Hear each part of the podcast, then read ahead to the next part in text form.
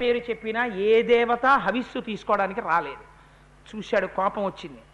ఓహో నేను యాగం చేస్తుంటే నేను హవిస్సులు ఇస్తుంటే నేను రాజర్షినని నేను ఇచ్చినటువంటి యాగం నేను చెప్పిన మంత్రంతో పిలిస్తే రావడానికి దేవతలు అంగీకరించలేదు. చూడండి నేను ఏం చేస్తాను అన్నాడు. పశ్యమే తపసో వీర్యం స్వార్జితస్య నరేశ్వర. ఏషత్వాం సశరీణ నయామి స్వర్గమోజస.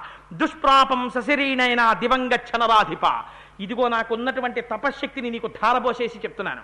నాకున్నటువంటి అపారమైన తపశ్శక్తి అంటే ఏమిటో దేవతలు చూస్తారు. బయలుదేరి ఈ తపశ్శక్తితో వెళ్ళిపోతారు స్వర్గానికి అన్నాడు. అమాంతం భూమి మీద ఉన్నవాళ్ళు లేచిపోయాడు. వెళ్ళిపోయి వెళ్ళిపోతున్నాడు ఆయన స్వర్గానికి. పైన స్వర్గలోకంలో ఇంద్రుడు సభ తీర్చి అందరితో కూర్చున్నాడు. ఈయన రైహిమని వచ్చేస్తున్నాడు పైకి. గబగబా అక్కడ ఉన్న వాళ్ళందరూ వెళ్ళి ఇంద్రుడితో చెప్పారు. అయ్యా ఎవడో నల్లగా ఉన్నాడు ఇనప ఆభరణాలు వేసుకున్నాడు. వాడు శరీరంతో వచ్చేస్తున్నాడు స్వర్గలోకంలోకి. ఇది ఎక్కడ విచిత్రమో మాకు తెలియదన్నారు. అదేమిటి అలా ఎలా వచ్చేస్తున్నాడు? రా శరీరంతో స్వర్గానికి రాకూడదు. శరీరం అక్కడ వదిలేసి స్వర్గానికి వస్తారు పుణ్యం ఉంటే. వాడు అలా ఎలా వస్తున్నాడని చూశాడు ఒక్కసారి ఇంద్రుడు. చూసేసరికి వస్తున్నవాడు త్రిశంకు వస్తున్నాడు. పైనుంచి చూసి ఒక్కసారి ఒక పెద్ద కేకేశాడు ఇంద్రుడు. త్రిశంకో గచ్చభూయస్తం నాసి స్వర్గకృతాలయ. గురుశాప హతో మూఢ. పతభూమి మవాక్షిరాహ అన్నాడు. ఒరే నువ్వు గురుశాప హతుడివి నిన్ను వశిష్ఠుడు శపించాడు. నీకెక్కడుంది అధికారం స్వర్గలోకానికి రావడానికి? గురిశాపము చేత కొట్టబడినటువంటి వాడికి ఊర్ధలోకాలకు వస్తావా నువ్వు? పో కిందకి. తల కిందులుగా పడి కింద పడన్నాడు. అనేటప్పటికి ఇలా వస్తున్నవాడి తల కిందకి అయిపోయింది కాళ్ళు పైకి అయిపోయి వాడు మళ్ళీ కింద పడిపోతున్నాడు. కింద పడిపోతూ బాగా భూమికి దగ్గరికి వచ్చాక మహానుభావ విశ్వామిత్ర కిందకి దోహేశారు పడిపోతున్నాను అన్నాడు. అనేటప్పటికి చూశాడు విశ్వామిత్రుడు అప్పటి వరకు వెళ్ళిపోయాడు స్వర్గానికి అని సంతోషంగా కూర్చున్నాడు వాడు గభాల మళ్ళీ కాకేశాడు. ఆగు ఆగు అన్నాడు ఈయన. ఆగు ఆగు అని చూశాడు. ఏ ఎందుకు వచ్చేసావు అన్నాడు. వాళ్ళందరూ పెద్ద కేకేశారు. నాసి స్వర్గ కృతాలయ గురుషాపహతో మూఢ నాసి స్వర్గ కృతాలయ పతభూమి బవాక్షిరాహ పో కిందకని చెప్పి తిరగేస్తూ వేశారు నన్ను. పడిపోతున్నానన్నాడు. ఎంత పని చేశారా వాళ్ళు నిన్ను? చూడు నేనేం చేస్తాను అని సృక్కు చేతిలో ఎత్తి పట్టుకున్నాడు. నాకున్న మిగిలిన తపశ్శక్తితో ఇదిగో నేను సృష్టించేస్తున్నాను మళ్ళీ అని ఋషి మధ్యేశ తేజస్వి ప్రజాపరివాపర సృజం దక్షిణ మార్గస్థాన్ సప్తర్షీన పరాన్ పునః. ఒక్కసారి తనకున్న తపోబలం అంతటితో అప్పటికి ఏమైపోయింది? వశిష్ఠ మహర్షి యొక్క పుత్రుల్ని శపించేశాడు. మహోదయుణ్ణి శపించేశాడు. నిష్కారణంగా పనికిరాని టిక్కెట్ ఇచ్చి త్రిశంకుణ్ణి పైకి పంపించేశాడు. వాడి కిందకు వచ్చేశాడు ఉన్న తపశ్శక్తి చేత ఇంకో స్వర్గాన్ని సృష్టించేశాడు. దక్షిణ దిక్కున నక్షత్ర మండలాన్ని సృష్టించాడు. సప్తర్షుల్ని సృష్టించేశాడు. అయినా దేవతలు రావట్లేదు. చూస్తాను వాళ్ళ పని దేవతల్ని కూడా సృష్టి చేసేయడానికి సిద్ధపడ్డాడు. అప్పుడు దేవతలందరూ పరిగెత్తుకొచ్చారు. ఇది నువ్వు చెయ్యవలసిన పనేనా మహానుభావ? ఎంత తపశ్శక్తి ఉంటే మాత్రం వేరు స్వర్గాన్ని నిర్మిస్తావా? వేరుగా నక్షత్ర మండలాన్ని నిర్మిస్తావా? మళ్ళీ దేవతల్ని నిర్మిస్తావా? మహానుభావ శాంతించు. విశ్వామిత్ర ఇది నువ్వు చెయ్యవలసిన పని కాదు. నీకు శాస్త్రం తెలుసు. సశరీరుడై ఎవ్వడూ స్వర్గలోకానికి రాడు. కానీ నువ్వు ఇంత తపశ్శక్తిని ధారపోశావు కాబట్టి నీ చేత నిర్మింపబడినటువంటి ఈ నక్షత్ర మండలం జ్యోతిష్ చక్రానికి అవతలుంటుంది. అవతల ఉండి అందులో ఈ త్రిశంకుడు మాత్రం తిరగబడి తల కిందకి కాళ్ళు పైకి పెట్టుకుని ఆ నక్షత్రాల మధ్యలో అలా ఉంటాడు. అలా మేము వరం ఇస్తాం అంతేకాని ఇది స్వర్గలోకానికి మాత్రం తీసుకో అన్నారు ఏమైంది వశిష్ఠ మహర్షి మీద కోపం పెట్టుకుని? సరే కన్సోలేషన్ ఇంకంతకన్నా ఏం చేయడం కుదురుతుంది? హా ఎవడూ కాదంటున్నాడు ఇంకా. అందుకని చెప్పి సరే అయితే అన్నాడు. యాగం అయిపోయింది మీ అందరూ బయలుదేరండి అన్నాడు. అకౌంట్ ఓపెన్ చేసి చూస్తే మళ్ళీ జీరోకి వచ్చింది ఎందుకని? తపశ్శక్తి అంతా అయిపోయింది. ఎందుకని? మళ్ళీ వశిష్ఠుడి మీద కోపం. ఆ కోపంతో ఏం చేశాడు? మళ్ళీ అక్కర్లేని పని అంతా చేశాడు. చేసి ఇలా కాదనుకున్నాడు. నా మనస్సు ప్రశాంతత కావాలి.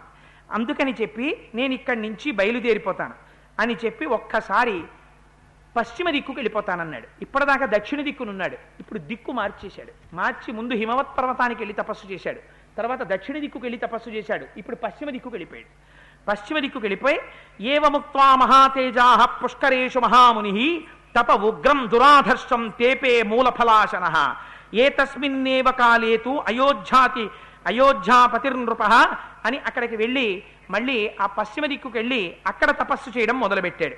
తపస్సు మొదలుపెట్టి మహోగ్రమైనటువంటి తపస్సు మొదలు పెడితే చాలా గొప్ప తపస్సు జరుగుతోంది. ఈ జరుగుతున్నటువంటి కాలంలోనే పాపం ఆ మనస్సులో ఉండేటటువంటి కామక్రోధాదుల్ని ఇంకా జయించలేకపోయాడేమో తప ఉగ్రం దురాధర్షం తేపే మూల ఫలాశన మూలాల్ని ఫలాల్ని తింటూ మహోగ్రమైన తపస్సు చేస్తున్నాడు. అదే సమయంలో ఏతస్మిన్నేవ కాలేతో అయోధ్యాది అయోధ్యాధిపతి నృప అంబరీష ఇతిఖ్యాతో ఎష్టుం నపు నపుమచక్రమే. ఆయన అదే కాలంలో అయోధ్యా నగరాన్ని అంబరీషుడు అనేటటువంటి రాజుగారు పరిపాలిస్తున్నాడు. ఆయన అశ్వమేధయాగం చేశాడు. అశ్వమేధయాగం చేసి గుర్రాన్ని వదిలేడు. ఆ గుర్రాన్ని ఇంద్రుడు ఎత్తుకుపోయాడు ఎత్తుకుపోతే అక్కడ యాగం చేయిస్తున్నటువంటి ఋత్విక్కులు అన్నారు ఆ గుర్రం కనపడకపోతే వెనక రా- వెనక్కి రాకపోతే యజమాని నశించిపోతాడు. అందుకని గుర్రానికి బదులుగా అప్పుడున్నటువంటి శాస్త్రాన్ని బట్టి త్రేత అసలు అశ్వమేధ యాగం కలియుగంలో లేదు. ఒక్క త్రేతాయుగంలోనే ఉంది. అందుకని ఆ యుగాల్లో ఉంది. ఇప్పుడు లేదు. కలియుగంలో మాత్రం లేదు. అందుకని అశ్వం లేదు కాబట్టి అశ్వంతో సమానంగా నువ్వు ఒక పశువుని తీసుకురావాలి. అక్కడ బలి ఇచ్చి ఆ అశ్వమేధ యాగాన్ని పూర్తి చేయడం కోసమని గుర్రం యొక్క స్థానంలో పెట్టడానికి ఒక మనుష్యుణ్ణి తీసుకురమ్మన్నారు. అంటే అది కూడా ఎలా తీసుకురావాలి? ఎవరినో ఎత్తుకొచ్చేస్తే కుదరదు. సశాస్త్రీయంగా న్యాయంగా తీసుకురావాలి. అందుకని ఆయన అశ్వం స్థానంలో పశువుని తెచ్చుకోవడానికి అంబరీషుడు రథం ఎక్కి బయలుదేరాడు. అలా వెళ్ళగా వెళ్ళగా సపుత్ర సహితం తాత సభార్యాం రఘునందన భృంగు తుంగే సహాసీన్ సహాసీన రుచికం సందదర్శ అక్కడ సం దదర్శ అక్కడికి వెళ్ళేటప్పటికీ భృగుతుంగము అనేటటువంటి ఒక పెద్ద పర్వత శిఖరం మీద రుచీకుడు అనేటటువంటి ఒక ఋషి తన భార్యతోటి మగపిల్లలతోటి కూర్చునున్నాడు. అలా వెళ్ళిపోతున్నటువంటి అంబరీషుడు రథంలోంచి ఒక్కసారి చూశాడు. చూసి గబగబా ఆయన దగ్గరికి వెళ్ళాడు. వెళ్ళి అయ్యా నాకు కోరికండి నేను అయోధ్యా నగరాన్ని పరిపాలిస్తున్నాను. నేను ఎప్పటి నుంచో యాగం చెయ్యాలనుకున్నాను. ఆ యాగం చేస్తుండగా యాగాశ్వాన్ని ఇంద్రుడు అపహరించాడు. యాగం ఆగిపోయింది. అందుకని ఆ యాగ పశువు నిమిత్తం నాకు ఒక పిల్లవాడు కావాలి. మీ దగ్గర చాలామంది మగపిల్లలు కనపడుతున్నారు. అందుకని నాకు ఒక్క మగపిల్లవాడిని ఇచ్చి నా యాగం పూర్తయ్యేటట్టుగా నన్ను అనుగ్రహించండి అన్నాడు. అంటే ఆయన అన్నాడు ఒక చిత్రమైన మాట అన్నాడు రుచీకుడు. పెద్ద పిల్లవాణ్ణి ఇవ్వడం కుదరదయా అన్నాడు. ఎందుకని? తండ్రి పెద్ద కొడుకుని ఎట్టి పరిస్థితులలోనూ వేరొకరికి దత్తుడిగా ఇవ్వకూడదు. ఎందుకంటే అది ధర్మ సంతానం. పూర్వజన్మలలో చేసుకున్న పుణ్యం ఏదైనా ఉంటే ఆ పుణ్యాన్ని మలచి పెద్ద కొడుకుగా ఇస్తారు దేవతలు. అందుకని పెద్ద కొడుకుని ఎట్టి పరిస్థితులలోనూ దత్తత ఇవ్వకూడదు చిట్ట చివరి వాడిని అసలు దత్తత ఇవ్వకూడదు శాస్త్రంలో ఏంటంటే చిట్టవాడిని చిట్ట చివరి వాడిని ఇస్తే ఐశ్వర్యం వెళ్ళిపోతుంది. అందుకని పెద్దవాడిని దత్తత ఇవ్వకూడదు పెద్దవాడంటే శాస్త్రంలో తండ్రికి ప్రీతిటే. చిట్ట చివరి వాడంటే తల్లికి ప్రీతిటే. ఏమో అలా ఉంటుందేమో నాకు తెలియదు కానీ మరి శాస్త్రం అలా మాట్లాడింది కాబట్టి అది నిజమై ఉండొచ్చు. అందుకని తండ్రి అన్నాడు పెద్ద కుమారుణ్ణి ఇవ్వడం కుదరదయా? అన్నాడు. ఆవిడంది ఆయన భార్య అంది చిన్న కుమారుణ్ణి ఇవ్వడం నాకు కుదరదు అంది. ఎందుకని? చిన్న కుమారుడు అంటే తల్లికి ప్రీతి కనుక. అంటే ఆ మధ్యలో ఉన్నవాడికి శునశ్చేపుడని ఆ మధ్యలో కుర్రాడు. అతనికి ఎక్కడ లేని బాధ వేసింది. ఆయన అన్నాడు ఓహో పెద్ద కొడుకుని మా నాన్నగారు ఇవ్వరు ఆఖరి వాడిని మా అమ్మ ఇవ్వదు.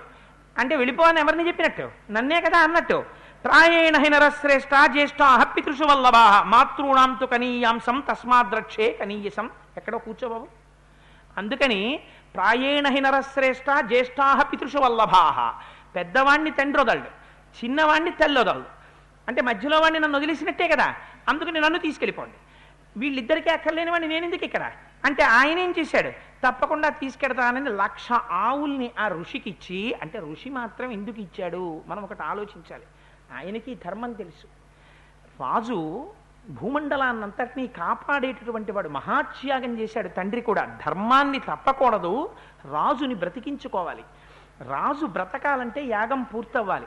అందుకని ఔదార్యంతో తన కొడుకుని ఇచ్చేయడానికి ఒప్పుకున్నాడు. అంతేకాని చేతకాకో ప్రేమలేకో కొడుకునిచ్చినవాడు కాడు రుచీకుడు కూడా. అందుకని మధ్య కొడుకుని ఇచ్చేశారు. ఆయన్ని తీసుకెళ్ళి రథం మీద కూర్చోబెట్టుకుని అంబరీషుడు వెళ్ళిపోతున్నాడు. వెళ్ళిపోతూ వెళ్ళిపోతూ ఒక మిట్ట మధ్యాహ్నం వేళ ఒక చోట కూర్చుని అంబరీషుడు విశ్రాంతి తీసుకుంటున్నాడు. పాపం ఈ పిల్లవాడు రథం దిగి అటు ఇటు తిరుగుతున్నాడు. ఇంకా నన్ను ఎలాగో చంపేస్తారు తీసుకెళ్ళి యూపస్తంభానికి కట్టేస్తారని. తిరుగుతుంటే అలా తిరుగుతుంటే అక్కడ ఆశ్రమం కనపడింది. ఎవరిది ఈ ఆశ్రమం అని అడిగాడు. అంటే అది విశ్వామిత్రుడి ఆశ్రమం అన్నారు. విశ్వామిత్రుడు మేనమామ అవుతాడు. పరిగెత్తుకుంటూ వెళ్ళి ఆ విశ్వామిత్రుడు ఒళ్ళో పడిపోయాడు. పడిపోయి ఆయన కాళ్ళు పట్టుకుని నువ్వు నాకు తండ్రి లాంటి వాడివి పెద్దవాణ్ణి మా నాన్న ఇవ్వనన్నాడు. ఆఖరి వాణ్ణి మా అమ్మ ఇవ్వనంది. మధ్యలో పుట్టిన పాపానికి నన్ను ఇచ్చేశారు యజ్ఞ పశువుగా. నన్ను తీసుకెళ్ళిపోతున్నాడు అంబరీషుడు. నేను దీర్ఘాయుర్దాయం బతికి తపస్సు చేసి స్వర్గాన్ని పొందాలని నాకు కోరిక ఉంది నాకు యాగ పశువుగా వెళ్ళిపోవాలని కోరిక మనస్సులో లేదు. అందుచేత మహానుభావ నువ్వు నన్ను రక్షించవలసింది అన్నాడు. అంటే విశ్వామిత్రుడు అభయం అన్నాడు ఇది నేను రక్షిస్తాను. నువ్వేం బెంగ పెట్టుకోకన్నాడు అని ఎలా రక్షించాలి? అందుకని తన కొడుకుల్ని పిలిచాడు. అబ్బాయి తండ్రి మాట విని తండ్రి చెప్పినటువంటి పని చేసినవాడు కదా కొడుకు అంటే చూశారా పాపం ఈ శునశ్చేపుడు ఎలా ఏడుస్తున్నాడో? వాడికి యజ్ఞ పశువుగా వెళ్ళడం ఇష్టం లేదురా. అందుకని మీరు తండ్రి మాట విని మీలో ఎవరో ఒకడు పెడతారా వెళ్ళండ్రా అన్నాడు. వాళ్ళన్నారు వాళ్ళు అన్నారు ఓ వెర్రి నవ్వోటి నవ్వి చాలా గొప్ప న్యాయం చెప్పేవులే నాన్న. కథమాత్మసుతాం హిత్వా త్రాయసే త్ర- త్రాయసేమ్యసుతం విభో అకార్యమివ పశ్యామ స్వమాంసమివ భోజనే. నీ కొడుకుల్నేమో యాగపశువుగా పంపిస్తావా? ఇంకోడు కొడుకుని రక్షిస్తావా? ఇదేడి కుక్క మాంసం తిన్నట్టు లేదా నాన్న? ఈ నువ్వు చెప్పిన ధర్మం అన్నాడు. అనేటప్పటికీ ఎక్కడ లేని కోపం వచ్చేసింది విశ్వామిత్రుడికి. ఒరే నేను వెళ్ళమంటే వెళ్ళకపోగా? కుక్క మాంసం తిన్నట్టుగా ఉంది నేను చెప్పిన న్యాయం అంటారా మీరు? ఆ మాట అన్నారు కాబట్టి శ్వమాంస భోజన సర్వే వశిష్ట యువజాతిషు పూర్ణం వర్ష సహస్రం తు పృథివ్యామను వచ్చదా వశిష్ఠుడి జాతిలో పుట్టండి రా అన్నాడు. వశిష్ఠుడికి జాతి ఉందా? అంటే వశిష్ఠ అంటే వశిష్ఠుడి కుమారుల్లాగా. మీరు వశిష్ఠుడు కుమారుల్లో అయిపోండి అన్నాడు. అంటే ఇప్పటికీ కడుపులో మంట ఉండిపోయింది. ఏంటి వాళ్ళని కుక్క మాంసం తినమని చెప్పించాడు. అందుకని మీరు అలా ఉండన్నాడు వశిష్ఠుడు కొడుకుల్ని ఎలా కుక్క మాంసం తినమని చెప్పించానో అలా మిమ్మల్ని చెప్పిస్తున్నాను. శమాంసమివపస్వామ మీ అందరూ కూడా శుమాంస భోజినా సర్వే వసి వాసిష్టామివ జాతిషు. పూర్ణం వర్ష సహస్రంతు పృథి పృథివ్యామను వచ్చదా ఈ భూమండలం మీద వెయ్యి సంవత్సరాలు బతకండి కుక్క మాంసం తింటున్నాడు అమ్మ బాబోయ్ ఇది ఎక్కడ తండ్రి రా అని వాళ్ళు అనుకునే లోపల పాపం కుక్క మాంసం తినేవాళ్ళు అయిపోయారు.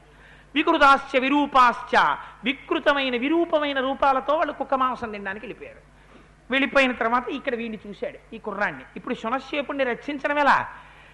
కుర్రాన్ని దగ్గరికి పిలిచాడు ఒరే నువ్వేం బెంగ పెట్టుకోకు. ఇదేమిటి? మామయ్యేమో వాళ్ళందరినీ చెప్పించేశాడు ఇప్పుడు నన్ను ఎలా రక్షిస్తాడు అనుకుంటున్నావేమో నీకేం బెంగలేదు నేనున్నాను. పవిత్ర పాశైరాసక్తో రక్తమాల్యానులేపన. వైష్ణవం యూపమాసాద్య వాగ్భిరగ్ని ఉదాహర ఎందుకు వచ్చిందంటారు ఈ కోపం? ఈ కోపం రావడానికి కడుపులో ఓ మంట ఒకటి ఉంది ఏమిటి? వశిష్ఠుడు కొడుకుల్ని ఎంత గొప్పగా పెంచాడో ఆ త్రిశంకు వచ్చి యాగం చేయించమంటే కొడుకులు ఒప్పుకోలేదు. మా నాన్న చెయ్యని పని మేము ఎలా చేస్తామన్నారు.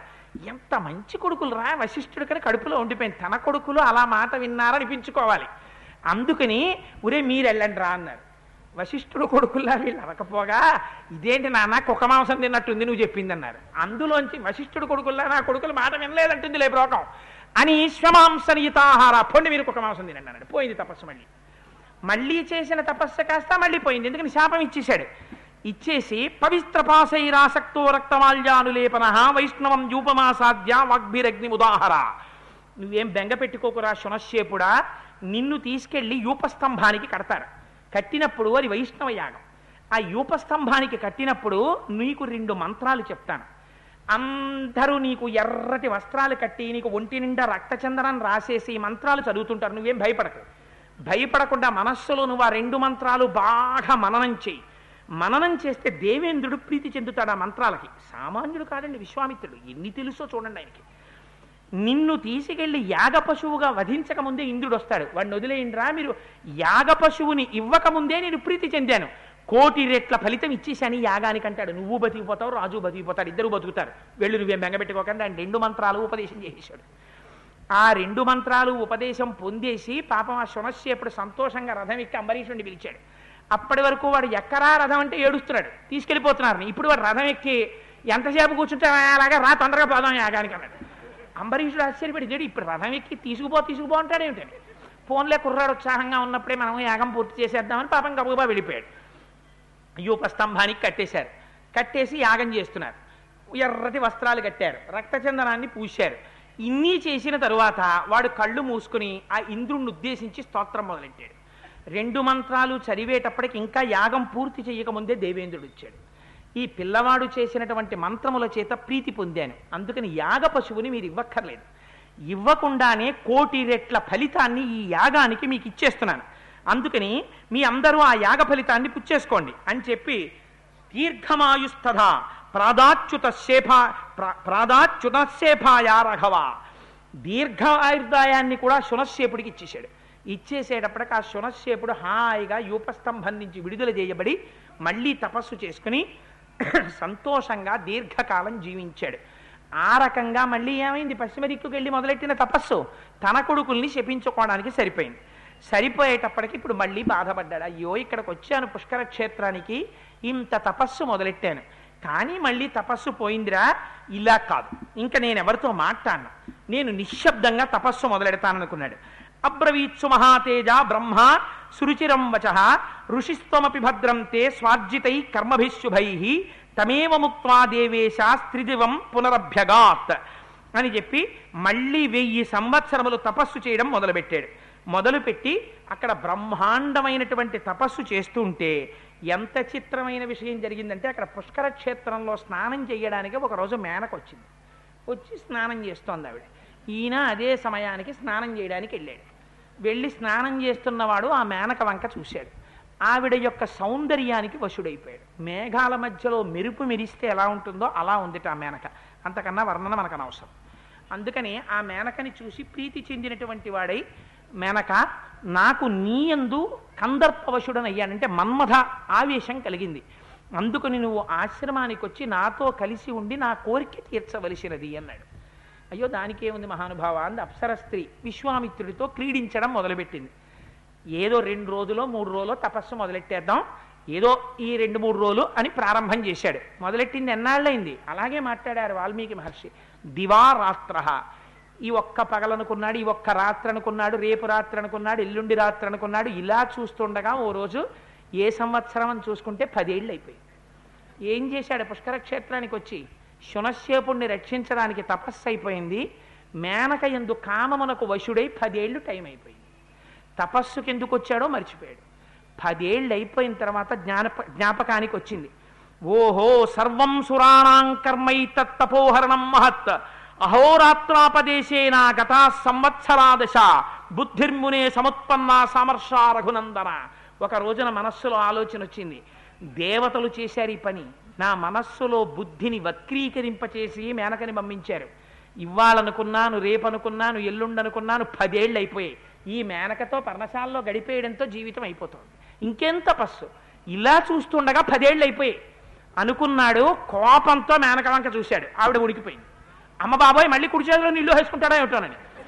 అనేటప్పటికి జ్ఞాపకానికి వచ్చింది. ఆవిడ తప్పే ఉంది. నేను కదా ఆవిడితో మన్మథ క్రీడలు ఆచరించిన వాడిని అని మధురంగా మాట్లాడాడు. నీ తప్పే ఉందిలే మేనక. నువ్వు ఇంకా నాకు కనపడక వెళ్ళిపో అన్నాడు. మహాప్రభో నేను వెళ్ళిపోతున్నానని మేనక వెళ్ళిపోయింది. వెళ్ళిపోయిన తర్వాత అప్పుడు అనుకున్నాడు ఇలా కాదు నేను మళ్ళీ చాలా జాగ్రత్తగా తపస్సు చెయ్యాలి. ఈ పశ్చిమ దిక్కుకు వచ్చాను కానీ తపస్సు నడవలేదు సరిగ్గా. అనుకుని ఉత్తర దిక్కుకు వెళ్ళిపోయాడు. వెళ్ళిపోయి మళ్ళీ ఉత్తర దిక్కున తపస్సు మొదలెట్టాడు. ఉత్తరం పర్వతం రామ విశ్వామిత్రో జగామహ సకృత్వా నైష్టికీం బుద్ధిం జేతుకామో మహాయశాహ కౌశికీ తీరమాసాద్య తపస్తేపే సుదారుణం తస్య వర్ష సహస్రం తు ఘోరం తప ఉపాసత. అక్కడికి వెళ్ళి కౌశికీ నది పక్కన కూర్చున్నాడు. వాళ్ళ అక్కగారు సత్యవతీదేవి కౌశికీ నదిగా ప్రవహిస్తుంటుంది. అక్కడ కూర్చుని ఘోరాతి ఘోరమైన తపస్సు వెయ్యి సంవత్సరాలు చేశాడు. వెయ్యి సంవత్సరాలు చేస్తే అబ్రవీన్మధురం వాక్యం విశ్వామిత్రం తపోధనం. మహర్షే స్వాగతం వత్స తపసోగ్రేణ తోషిత. మహత్తం ఋషుముఖ్యత్వం దదామి తవ కౌశిక బ్రాహ్మణస్య వచశ్రుత్వా సర్వలోకేశ్వరస్య. నవిషణ్ణో న సంతుష్టో విశ్వామిత్రస్తపోధన. ప్రత్యువాత తతో వాచం విశ్వామిత్రో మహాముని. మహర్షి శబ్దమతులం స్వార్జితై కర్మభిశుభై ఇది మే భగవాన్నాహత్తతోహం విజితేంద్రియ. తమువాచ తతో బ్రహ్మ నత నతావత్తం జితేంద్రియ. అక్కడికి వెళ్ళి వెయ్యి సంవత్సరాలు తపస్సు చేసిన తర్వాత దేవతలతో కలిసి ఒక రోజున చిత్రముఖ బ్రహ్మగారు వచ్చారు. వచ్చిన ఆయన విశ్వామిత్ర నువ్వు చేసినటువంటి తపస్సు చేత నేను చాలా ఆనందం పొందాను. నిన్ను మహర్షి అని పిలుస్తున్నాను అన్నారు. ఇంకా ఎప్పటికెళ్ళాలి? బ్రహ్మర్షిత్వం పొందాలి. వశిష్ఠుడితో సమానం అవ్వాలంటే. మహర్షి అని పిలుస్తున్నానన్నారు. నవి నవిషణ్ణై నసంతుష్టం సంతోషము కలగలేదు బాధ కలగలేదు. ఇంకా మహర్షినా అయ్యాను నేను అనుకున్నాడు. అనుకుని బ్రహ్మగారిని ఒక మాట అడిగాడు. నేను జితేంద్రియుడనయ్యానా? అని అడిగాడు. ఏమిటి భయం? అస్తమానం ఏమి పోగొట్టేస్తున్నాయి? తపస్సుని ఇంద్రియాలు పోగొట్టేస్తున్నాయి. కామక్రోధాలు వచ్చేస్తున్నాయి అస్తమానం.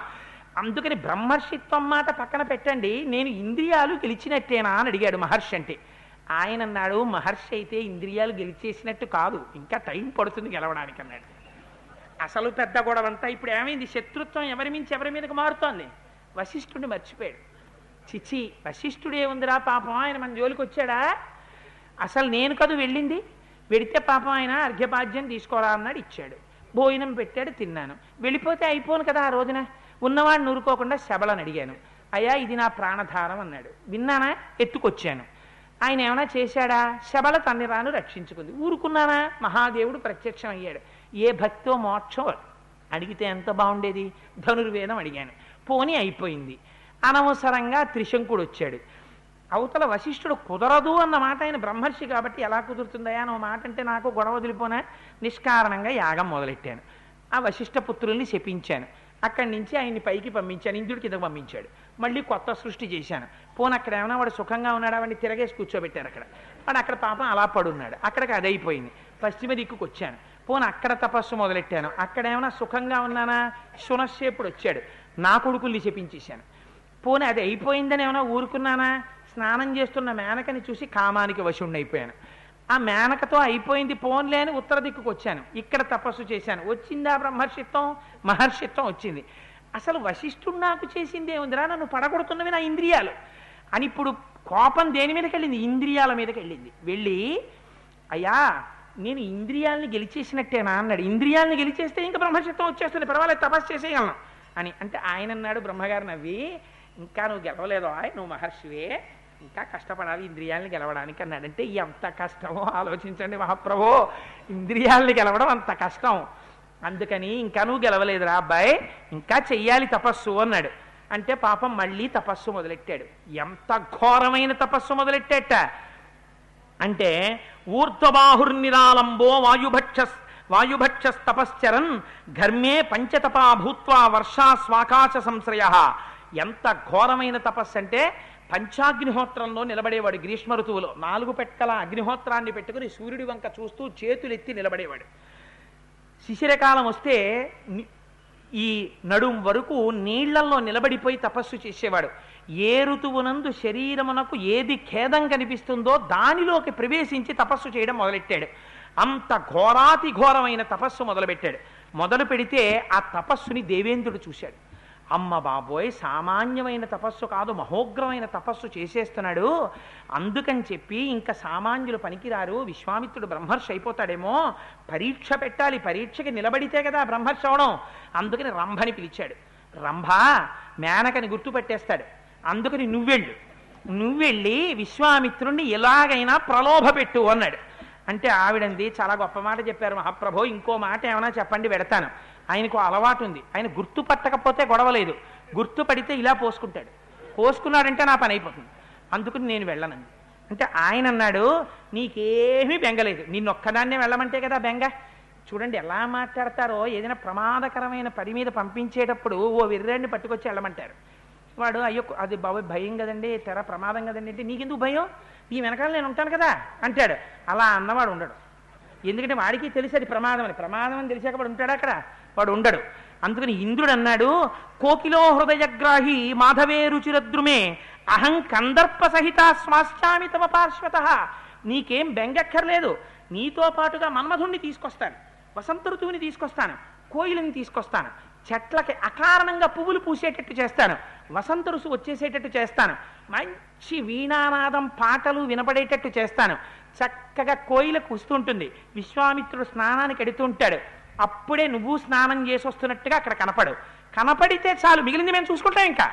కోయిల పాడుతూ ఉంటుంది పాటలు వినపడుతుంటాయి ఋతువంతా మనోహరంగా ఉంటుంది. మనస్సుని కామం వేపుకి ప్రచోదనం చేసేటట్టుగా నేను చేసుకుంటాను. నువ్వు కనపడు చాలంటే నువ్వు చేసేదే ఉండదు ఇంకా అన్నాడు. అంటే బాబాయ్ ఇంద్రుడు ఇంత చెప్తున్నాడు కాదంటే ఈయన పోసుకుంటాడేమో అని సరే పెడతానంది పాపం అని ఆవిడ బయలుదేరింది. బయలుదేరి మరునాడు ఉదయం విశ్వామిత్ర మహర్షి వస్తున్నారు. వస్తుంటే రంభ కనపడింది. ఆయన దృష్టి ఆకర్షించింది రంభ. ఆకర్షించగానే కోయిల పాట వినపడింది వెనకాల. అదంతా చక్కటి సంగీతం వినపడుతోంది వసంత ఋతువు కనపడింది. ఆయనకు అనుమానం వచ్చింది. ఇది వసంత ఋతువు కాదు కదా. కోయిల కూస్తోంది ఏమిట్రా అనుకున్నాడు. ఇప్పుడు పాటలు వినపడుతున్నాయి. కొత్తగా ఇంతకు ముందు ఎప్పుడు వినపడలేదు. అని చెట్ల వంక చూశాడు. అన్ని పువ్వులు పూసున్నాయి ఇది వసంత ఋతువు కాదు పువ్వులు పూసాయి. ఈవిడ ఇక్కడ కనపడుతోందంటే ఇది ఇంద్రుడు చేసినటువంటి పని. అంటే నన్ను మోహ పెట్టడానికి మళ్ళీ వచ్చావన్నమాట. అంటే నన్ను మళ్ళీ ఎల్లాగోలా ముగ్గులో దింపి తపస్సు భ్రష్టం చేసేద్దామని వచ్చేసావే నువ్వు అనుకున్నాడు అంతే ఇప్పుడు ఏమొచ్చింది? కామం రాలేదు కోపం వచ్చింది. కా- కోపం వచ్చి మళ్ళీ ముక్కుని చేతిలో నీళ్ళు వేసుకున్నాడు. యమ్మాం లోభయసే రంభే కామక్రోధ జయైషిణం. దశవర్ష సహస్రాణి శైలి స్థాస్యసి దుర్భగే అన్నాడు. నన్ను ప్రలోభ పెడదామని వచ్చావా? నేను కామక్రోధాలు జయించేశాను తెలుసా? మళ్ళీ నన్ను కామంలో దింపేద్దాం అనుకున్నావా? పదివేల సంవత్సరములు రాయి అయిపోతావు నువ్వని చెప్పించేశాడు ఏది క్రోధాన్ని జయించింది? మళ్ళీ పోయింది తపస్సు. ఇదే కావాలి ఇంద్రుడికి. అని ఇలా చూస్తున్నాడు ఇంకెవరన్నా కనపడతాడా అని పారిపోయారు ఇంద్రుడును వసంతుడు కలిసి. పాపం పాడైపోయింది ఎవరు? రంభ పాడైపోయింది. శిల అయిపోయి అక్కడ ఉండిపోయింది. చూశాడు. ఇవన్నీ ప్రచోదనం చేసిన వాడు కూడా వాడు ఉన్నాడు వాడు పారిపోయాడు. పాపం ఆడది పిచ్చిది. దాన్ని శపించేశాను నిష్కారణంగా. రాయి అయిపోయింది. నా తపస్సు పోయింది. మళ్ళీ క్రోధానికి వశమైపోయాను. నిజంగా ఎవడి మీద చూపిస్తారండి కోపం? మీరు ఆలోచించండి. ఎంత మండిపోతుంది. ప్రతిరోజు ప్రతి క్షణం జాగ్రత్తగా ఉన్నా. ఎప్పుడు అప్పుడు పాడు చేసేస్తున్నారు తపస్సు అంతా అవడు బ్రహ్మర్షి కడుపు ఎంత బాధ వచ్చేసిందో నిజంగా విశ్వామిత్రుడికి. బాధ వచ్చేసి అడగల రంభ అడగకపోయినా తానే దానికి ఉపశాంతి చెప్పేశాడు.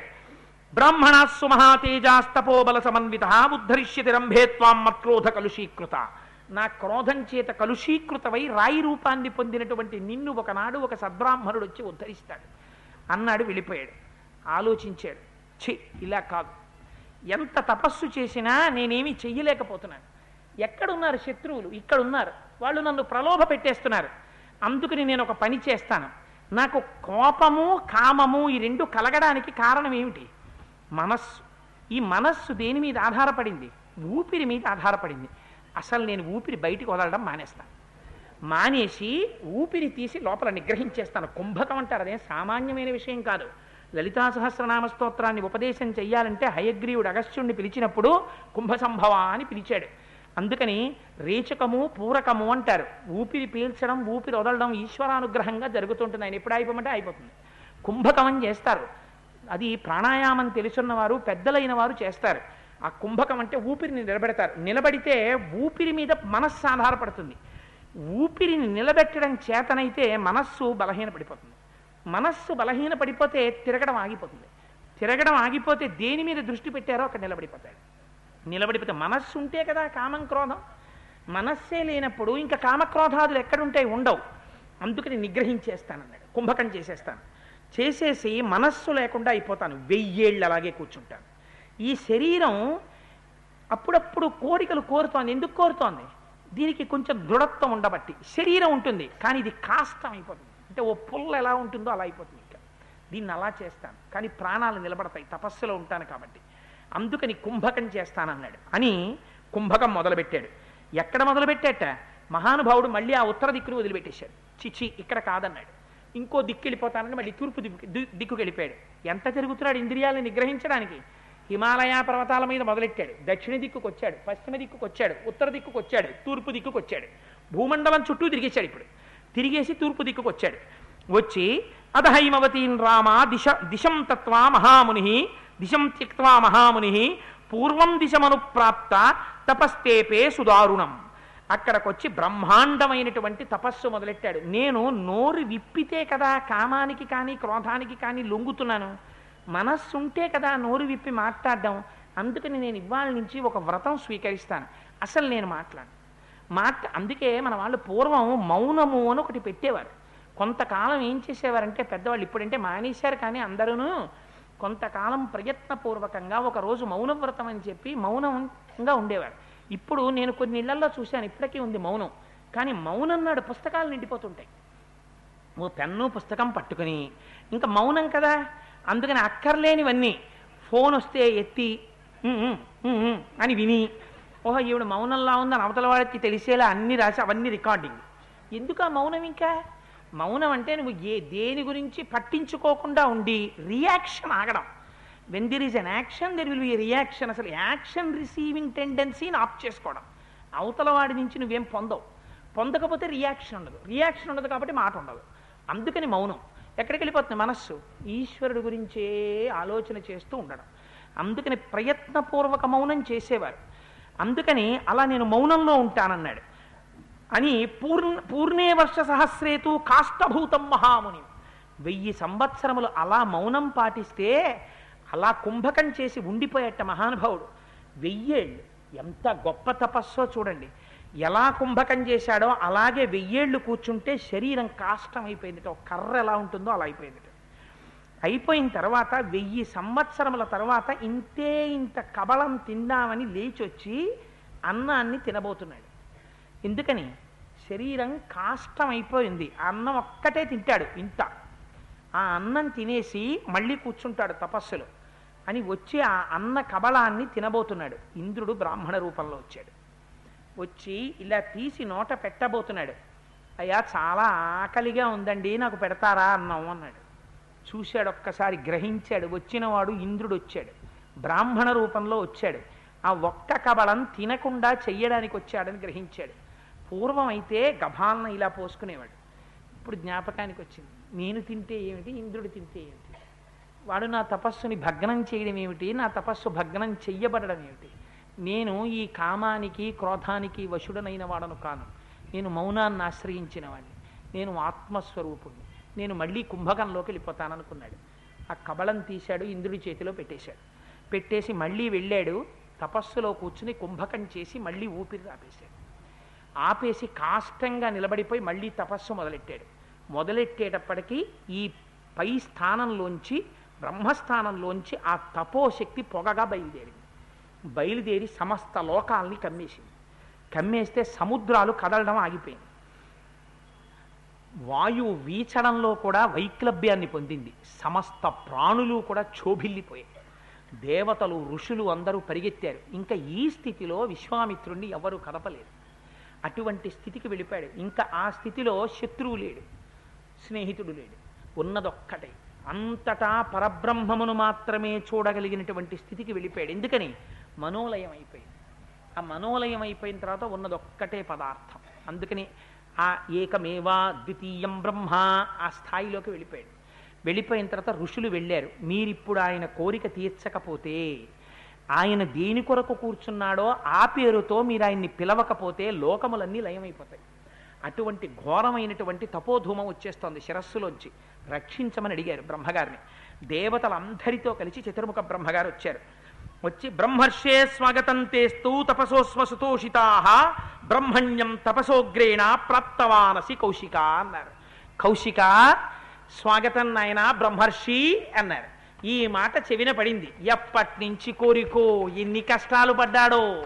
బ్రహ్మర్షే స్వాగతం తేస్తూ తపతో తపసోస్మ సతోషిత. సంతోషించానయ్యా. ఏమి తపస్సు చేశావయ్యా కౌశిక? నువ్వు బ్రహ్మర్షివయ్యావు. స్వాగతం రా అని పిలిచారు. దీర్ఘమాయుశ్చుతే బ్రహ్మన్ తదామి సమరుద్గణ స్వప్సి ప్రాప్న ప్రాప్నుహి భద్రంతే గౌచ్చ సౌమ్య యథాసుఖం. దేవతలందరితో కలిసి నిన్ను పిలుస్తున్నాను. నువ్వు బ్రహ్మర్షివయ్యావు. నీకు సమస్తమైనటువంటి కోరికలు ఈడేరుతాయి. ఇంకా ఇవాళ నుంచి నిన్ను బ్రహ్మర్షిగానే లోకం గుర్తిస్తుంది. నాయన నువ్వు ఇంకా ఎలా కోరుకుంటే అలా చరించవచ్చు అని నువ్వు హాయిగా వెళ్ళిరా అన్నారు. అన్న తర్వాత దీర్ఘాయుష్ దీర్ఘాయుష్మంతుడవై జీవిస్తావన్నారు.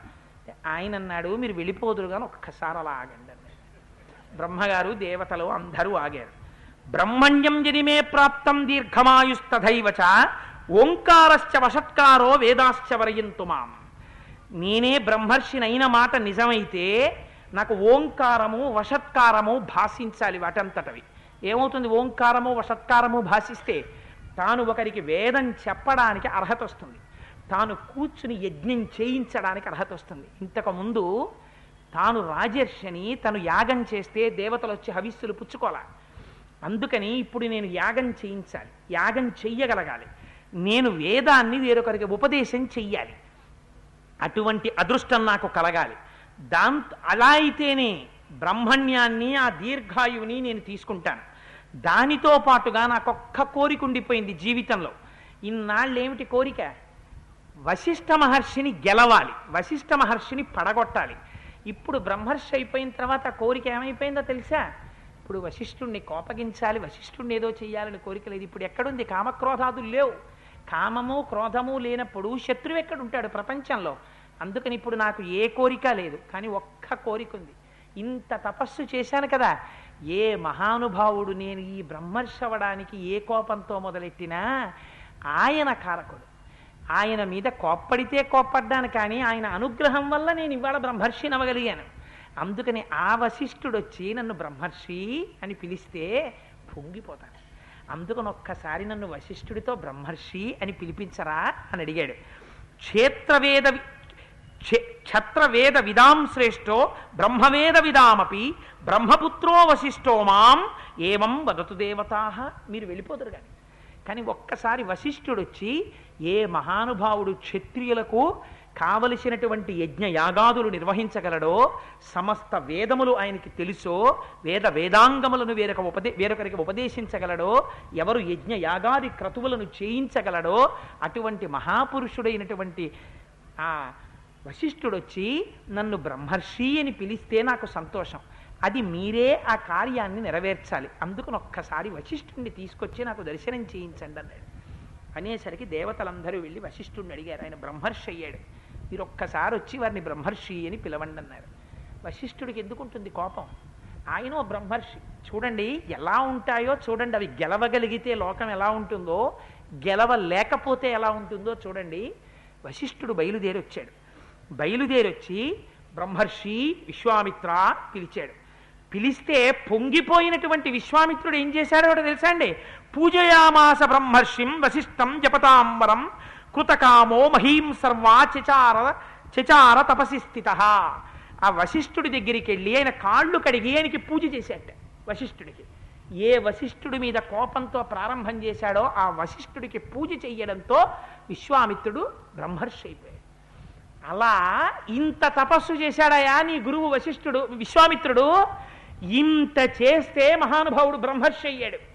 ఆయన బ్రహ్మర్షిత్వం పొందడానికి కామక్రోధాదుల్ని గెలవడానికి ఎన్ని వేల సంవత్సరాలు తపస్సు చేశాడో ఎన్నిసార్లు వైక్లభ్యాలు పొందాడో ఎంత పట్టుదల పట్టాడో ఎంత కష్టపడ్డాడో ఇదయా నీ గురువు చరిత్ర. అటువంటి మహానుభావుణ్ణి గురువుగా పొందావు రామా. పొంది అటువంటి వాడి చేత రక్షింపబడ్డావు అటువంటి వాడి చేత ఉపదేశం పొందావు. ఇంకా నీకు ఎదురేముంది లోకంలో? నువ్వు ధన్యాత్ముడ విరామా ఇటువంటి గురువుని పొంది అన్నారు. గురువు యొక్క వైభవాన్ని చెప్పింది బాలకాండ. చెప్తే పొంగిపోయాట రామచంద్రమూర్తి. ఉన్న వాళ్ళందరూ సదస్యులందరూ యాగంలో ఉన్న వాళ్ళందరూ లేచి నిలబడ్డారట. ఇప్పటి వరకు విశ్వామిత్రుడు ఒకలా అర్థం అవుతాడు లోకానికి. ఇప్పుడు విశ్వామిత్రుడు ఒకలా అర్థం అయ్యాడు. ఆయన బ్రహ్మర్షి. ఆయనకి శపించడం తెలియదు. లోక కళ్యాణం కోరుకునేవాడు. ఆయన ఒక దీపస్తంభం లాంటివాడు. ఆయన మంగళతోరణం లాంటివాడు లోకానికి. ఇంతమంది లేచి విశ్వామిత్రుడికి సాంజలి బంధకంగా నమస్కరించి ప్రణిపాతం చేశారట. చేసి మహానుభావ యజ్ఞం సఫలమైపోయిందనడానికి గుర్తు నువ్వు రావడమే. నువ్వు రావడం చేత ఈ భూమి పరవశించిపోయింది. నువ్వు వచ్చి కూర్చున్నంత మాత్రం చేత ఈ యాగం పరిపూర్ణమైపోయింది. మా అందరి బతుకులు శుభప్రదమైపోయాయి. విశ్వామిత్ర నీ యొక్క ధన నీ యొక్క దర్శనం చేత మేము కృతార్థులమైపోయాం. అయిపోయాం తండ్రి రేపు సూర్యోదయం అయిన తరువాత ఒక్కసారి నాకు దర్శనాన్ని కటాక్షించు. సూర్యాస్తమయం అవుతోంది. మనం ఎవరం చెయ్యవలసినటువంటి కార్యంలో వాళ్ళం ప్రవేశించాలి. ఎందుకని? సూర్యాస్తమయం అవుతుంటే సంధ్యావందనం చేయాలి అందుకని ఇప్పటికి నేను బయలుదేరుతున్నాను. మీ యొక్క కార్యక్రమానికి ఇప్పుడు నేను ఇంకా అడ్డు తగలను అని సాంజలి బంధకంగా నమస్కరించి జనక మహారాజు గారు ఆ విశ్వామిత్ర వైభవాన్ని తలుచుకుంటూ అక్కడ ఉన్న ఋషులు అందరూ విశ్వామిత్రుడు వచ్చాడు. రేపు కూడా ఉంటాడు. మనం చూడొచ్చుట అని పొంగిపోతూ వాళ్ళందరూ బయలుదేరుతున్నారు. ఇప్పటి వరకు విశ్వామిత్రుణ్ణి చూసిన రాముడు తన గురువు వంక కొత్తగా చూస్తున్నాడు. ఆహాహా ఏమి విశ్వామిత్రుడవయ్యా మహానుభావా? ఇన్నాళ్ళు చాలా బాగా అన్నీ చెప్పగలవు అనుకున్నాను. ఇంత కష్టపడ్డావా? ఇంత స్థితికి వెళ్ళావా కానీ ఒక్కనాడు రామా నేనెవరో తెలుసా అని నువ్వు చెప్పలేదు. ఇది విశ్వామిత్రుడి గొప్పతనం. తనతో తీసుకెళ్ళినప్పుడు ఎప్పుడైనా రామా నేను ఎటువంటి వాడినో తెలుసా అని తన గురించి చెప్పుకోలేదు. శతానందుడు చెప్తే మౌనంగా ఊరుకున్నాడంతే. ఎంత గొప్పవాడవయా స్వామి నీ వంటి గురువు దొరకడం కదా నా అదృష్టం అని విశ్వామిత్ర వశిష్ఠాదుల చేత శిక్షింపబడిన బుద్ధి కలిగిన రామచంద్రమూర్తి మనకి దొరకడం మన అదృష్టం. అందుచేత ఆ విశ్వామిత్ర కథ చెప్తుంటేట రాముడు కూడా ఏది వినకుండా చెవులు రిక్కించి వింటాట ఎందుకని తన గురువు కౌశికుడు ఆ పేరు చెప్పేటప్పటికి అలా వింటాట. సీతమ్మ తల్లి వింటుందట మా ఆయన్ని గొప్ప భర్త దొరికాడు అనుకోండి మంచి క్యారెక్టర్ ఉన్న భర్త. భార్య ఎవరిని తలుచుకు నమస్కారం చేస్తుందో తెలుసా? నాకు ఇంత మంచి లక్షణాలు రావడానికి నాకు ఎంత గొప్పగా ఉంటుందో తెలుసా? మా ఆయన ఇంత మంచివారని అంటుంది. భార్య ఒకప్పుడు నీ మోహం ఈ మంచితనం నాకు ఎక్కడి నుంచి వచ్చిందో తెలుసా? నేను అల్లరి చిల్లరగా తిరిగాను టెన్త్ క్లాస్ వరకు. ఇంటర్మీడియట్లో చదువుకోవడానికి మా అక్క బావగారి దగ్గరికి వెడితే మహాతల్లి మా అక్కే నాకు ప్రతిరోజు కూర్చోపెట్టి రోజు నాన్న ఇలా ఉండాలరా ఇలా ఉండాలరా అని మా అక్క నా జీవితాన్ని తీర్చిదిద్దింది ఆ అక్కకి నేను వశుడను ఆ అక్కకి నేను కృతజ్ఞుడను అని చెప్పుకుంటే తన భర్త యొక్క యశస్సుని తలుచుకున్నప్పుడల్లా వదిన గారికి నమస్కరించినటువంటి మరదల్లా తన భర్తని ఇంత గొప్పవాణ్ణి చేసిన విశ్వామిత్రుడి గురించి చెప్తుంటే సీతమ్మ ఇంత పొంగిపోయి వింటుందిట ఆ విశ్వామిత్రుడి వల్ల కదా మా ఆయన ఇంత ఏకపత్ని వ్రతుడు ఇంత ధనుర్ధారి ఇంత ధనుర్వేదం తెలుసున్నవాడయ్యాడు అని పొంగిపోతుందిట. మా అన్నయ్య ఇంత గొప్పవాడవడానికి ఆ విశ్వామిత్రుడు వశిష్ఠుడు కారణమని లక్ష్మణయ్య పొంగిపోతాట. వాళ్ళ ముగ్గురు పొంగిపోతే మనకు అందరికీ శ్రీరామ రక్ష. ఇంకేం కావాలి? అంత గొప్ప ఇతివృత్తాన్ని మనకి వాల్మీకి మహర్షి ఇచ్చి పౌర్ణమి నాటి అసుర సంధ్య వేళలో దేవాలయంలో కూర్చోపెట్టి వినేటటువంటి అదృష్టాన్ని స్వామి మనకి కటాక్షించారు. మనమేం చేయగలం రేపు పది గంటల నలభై నిమిషాలకి సీతారామ కళ్యాణం విశ్వామిత్ర కథ అయిన తర్వాత జరుగుతుంటే రేపు సాయంకాలం సీతారామ కళ్యాణం ప్రవచనం వింటే ఆ ధనస్సు పట్టుకోవడం విశ్వామిత్రుడు తీసుకెళ్ళడం ధనుర్భంగం చేయించడం నిజంగా విశ్వ రా సీతారామ కళ్యాణం ఎలా జరుగుతుందో ఎంత అందంగా ఉంటుందో ఎంత సంతోషించారో సాయంకాలం వాచిక కళ్యాణం పొద్దున్న మంత్రపూరిత కళ్యాణం. అందుకని అందరూ చక్కగా వచ్చే కళ్యాణాన్ని చూసి ఆనందాన్ని పొందండి. శక్తి ఉన్న వాళ్ళు అందరూ చక్క దంపతులుగా కూర్చుని సీతారామ కళ్యాణం చేయడానికి గోపాలకృష్ణ గారికి పేర్లు ఇవ్వండి. ఒక్కసారి మనకు ఒక సంప్రదాయం పెట్టుకున్నాం గనక ఒక్క పదకొండు మాటలు నేనేదో అంటాను. మీరు మాత్రం శ్రీరామనామము రామనామము రమ్యమైనది రామనామము అది అందరు కానీ ఒక్కసారి మొదలు పెడదాం. అందుకని అందరూ అనండమ్మా అనండమ్మా అనక్కర్లేదు ఇప్పుడు అందామా అని చూసేటటువంటి అమృతతుల్యమైన హృదయాలు మీవి. నువ్వు అనరా తొందరగా అనాలని మేము ఊరు ఉవ్విళ్ళూరుతున్నాం అంటారు మీరు. సృష్టి స్థితి లయ కారణం బగు సూక్ష్మ రూపము రామనామము.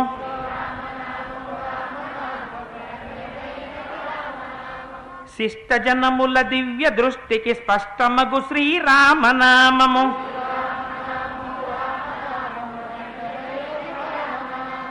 సాంఖ్యమిరిగడి తత్వ విధులకు సాధనము శ్రీరామనామము.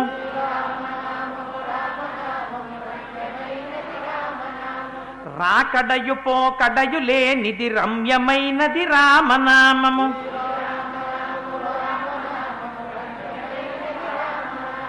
ఆత్మ సంయమ యోగ సిద్ధికి ఆయుధము శ్రీరామనామము.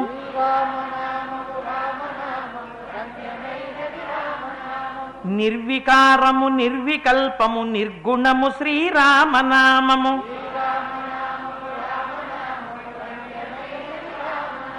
కోటి జన్మల పాపమెల్లను రూపుమాపును శ్రీరామనామము.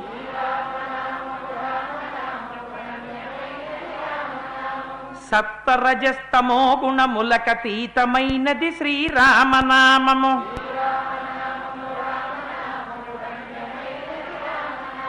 ఆగామి సంచిత ప్రారబ్ధములను హరించున్నది శ్రీరామనామము.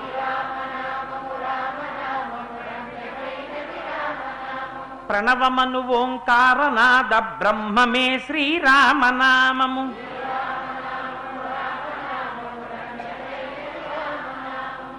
సర్వం శ్రీ ఉమామహేశ్వర బ్రహ్మార్పణమస్తు స్వస్తి.